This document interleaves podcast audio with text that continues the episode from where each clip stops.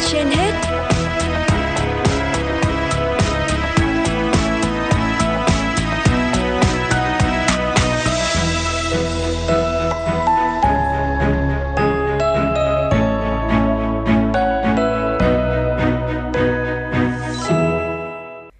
Xin kính chào quý vị thính giả, quý vị đang nghe chương trình Sức khỏe trên hết của Đài Phát thanh Truyền hình Hà Nội. Thưa quý vị và các bạn, theo ước tính mỗi năm, Việt Nam có hơn 2.000 trẻ em tử vong do đuối nước. Tỷ lệ đuối nước ở Việt Nam hiện nay là cao nhất khu vực Đông Nam Á. Mới vào đầu mùa hè, nhưng tình trạng đuối nước ở trẻ em lại trở nên nhức nhối khi liên tiếp xảy ra nhiều trường hợp đuối nước thương tâm tại nhiều địa phương. Đuối nước là một dạng của ngạt do nước bị hít vào phổi hoặc tắc đường thở do co thắt thanh quản khi nạn nhân ở trong nước. Ngạt nước khiến nạn nhân bị ngừng thở, tim đập chậm lại theo phản xạ, dẫn tới thiếu oxy máu và tử vong.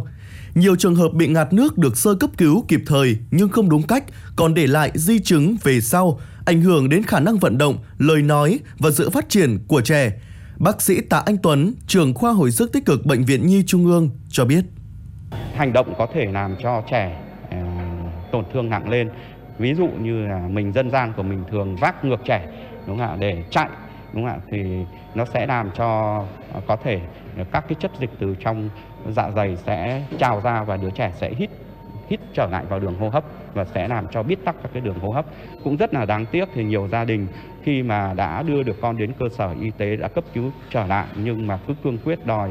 chuyện di chuyển ngay. Thế thì lúc đó thì cái chính à, mà cái tình trạng của đứa trẻ chưa ổn định mà chúng ta lại di chuyển đến trên một cái quãng đường dài chuyển tuyến như vậy thì sẽ làm cho uh, tình trạng của đứa trẻ ngày càng nặng lên. Có nhiều nguyên nhân dẫn đến tai nạn đuối nước ở trẻ em, nhưng chủ yếu là sự lơ là, chủ quan hoặc chưa giám sát chặt chẽ của các bậc phụ huynh, người dắt trẻ đi chơi. Đặc điểm tâm sinh lý của trẻ em là hiếu động, đối với lứa tuổi thiếu niên là thích thể hiện bản thân, chủ quan nên vẫn tự ý đi tắm biển, đi bơi hoặc rủ nhau chơi đùa ở những nơi gần ao hồ sông suối, trong khi chưa có kỹ năng an toàn khi tham gia bơi lội đây là một yếu tố góp phần vào tai nạn đuối nước, bác sĩ Đỗ Tuấn Anh, khoa nhi, bệnh viện Bạch Mai nói. Đuối nước là thông thường diễn ra rất là nhanh và trong im lặng. Như vậy chúng ta cần phải giám sát kỹ tất cả những cái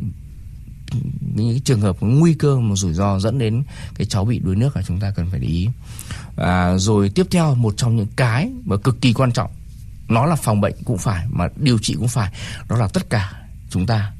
đặc biệt là người lớn bố mẹ hoặc là những nghề nghiệp hay những đối những cái đối tượng nào mà làm liên quan đến các bé thì cần phải học được cái kỹ thuật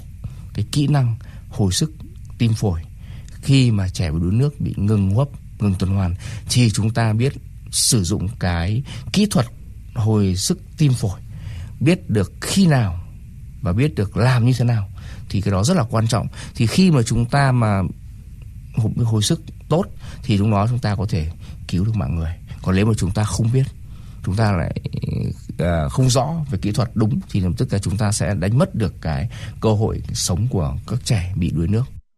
Theo Tổ chức Y tế Thế giới, đuối nước là một trong những nguyên nhân hàng đầu của tử vong trẻ em từ 5 đến 14 tuổi trên thế giới. Hơn 90% các trường hợp đuối nước xảy ra ở các quốc gia có thu nhập thấp và trung bình.